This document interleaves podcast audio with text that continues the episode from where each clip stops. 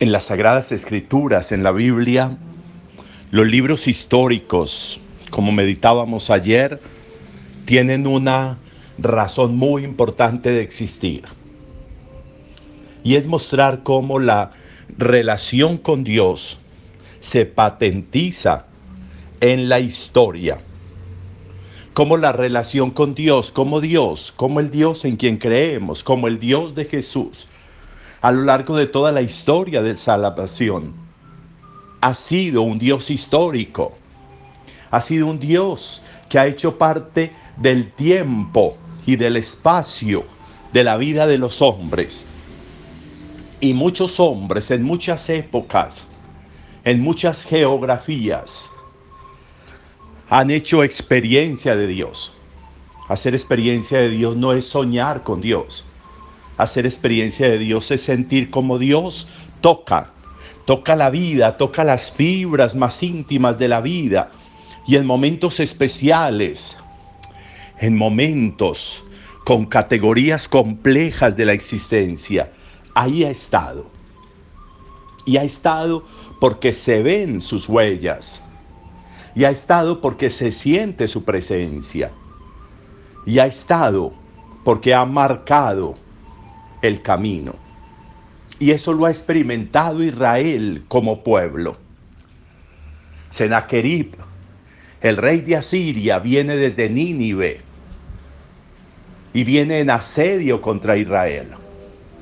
Y comienza por debilitar su relación con Dios comienza por hacerle creer a los israelitas que Dios está por debajo de él, de Sennacherib, del rey, que se ha logrado vencer a tantos pueblos, que se ha logrado destruir a tantos dioses, que los pueblos se habían hecho de barro, de oro, de figuras humanas, de figuras animales, que si él había sido capaz de destruirlos, de tirar por el piso esos dioses, pues también lo iba a hacer en Israel. Y que no iba a haber quien pudiera serle obstáculo para lograrlo. Y le envía esta carta al rey Ezequías. Y el rey Ezequías va al templo, pone esa carta a los pies de Dios.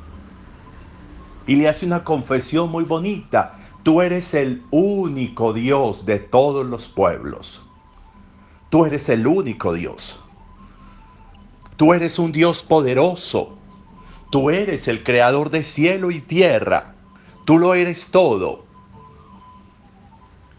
Y esa confesión va a hacer que la experiencia que ellos van a vivir pueda llenarlos de fuerza, Tú hiciste el cielo y la tierra. Inclina tu oído, Señor, y escucha. Abre tus ojos, Señor, y mira. Escucha el mensaje que ha enviado Senaquerib para ultrajar al Dios vivo. Miren esa, esa confesión. Ahora, Señor, sálvanos.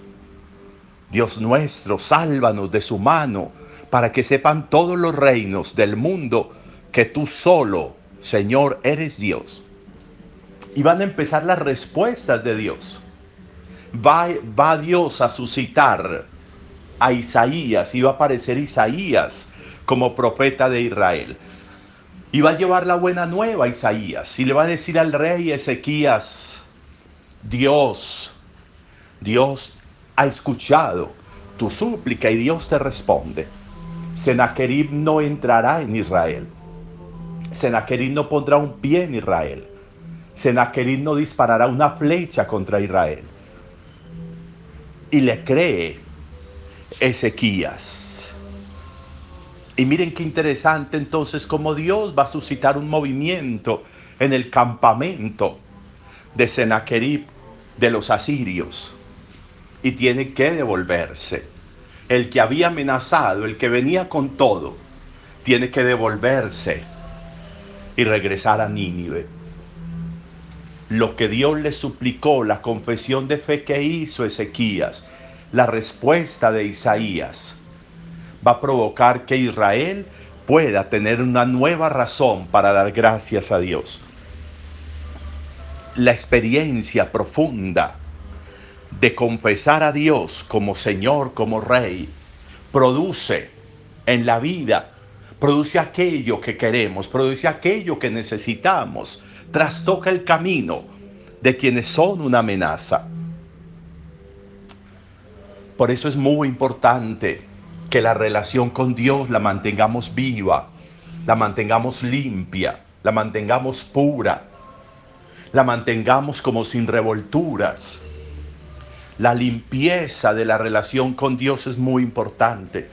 Por eso Jesús va a decirle a los discípulos, terminando ya este sermón de la montaña, entonces no deis lo santo a los perros, ni les echéis vuestras perlas a los cerdos.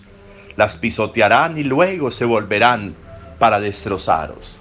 Tratad a los demás como queréis que ellos os traten. En eso consiste la ley y los profetas. La invitación, la instrucción de Jesús a los discípulos es entonces una relación limpia con Dios, sin revolturas de cosas, sin revolturas de, de, ir allí, de ir allá, de dijeron allí, de dijeron allá, me dieron esto, me dieron aquello visiones y un montón de cosas que enredan la vida, la limpieza de la relación con Dios, como Ezequías. Aquí estoy, Señor, tú eres el único Dios. Yo sé que tú tienes todo el poder porque tú eres el creador de cielo y tierra. ¿Cómo se llama eso? Una fe limpia, pura, sin enredos, sin cosas, sin sincretismo se llama, es decir, sin una cosita de allí y otra de allá como a veces nos volvemos en la fe, una fe limpia. Y eso hizo que Ezequías obtuviera respuesta de Dios. Interesante entonces revisar hoy la limpieza de nuestra fe o con qué revolvemos la fe. Y por eso a veces la nitidez es poca. Buen día para todos.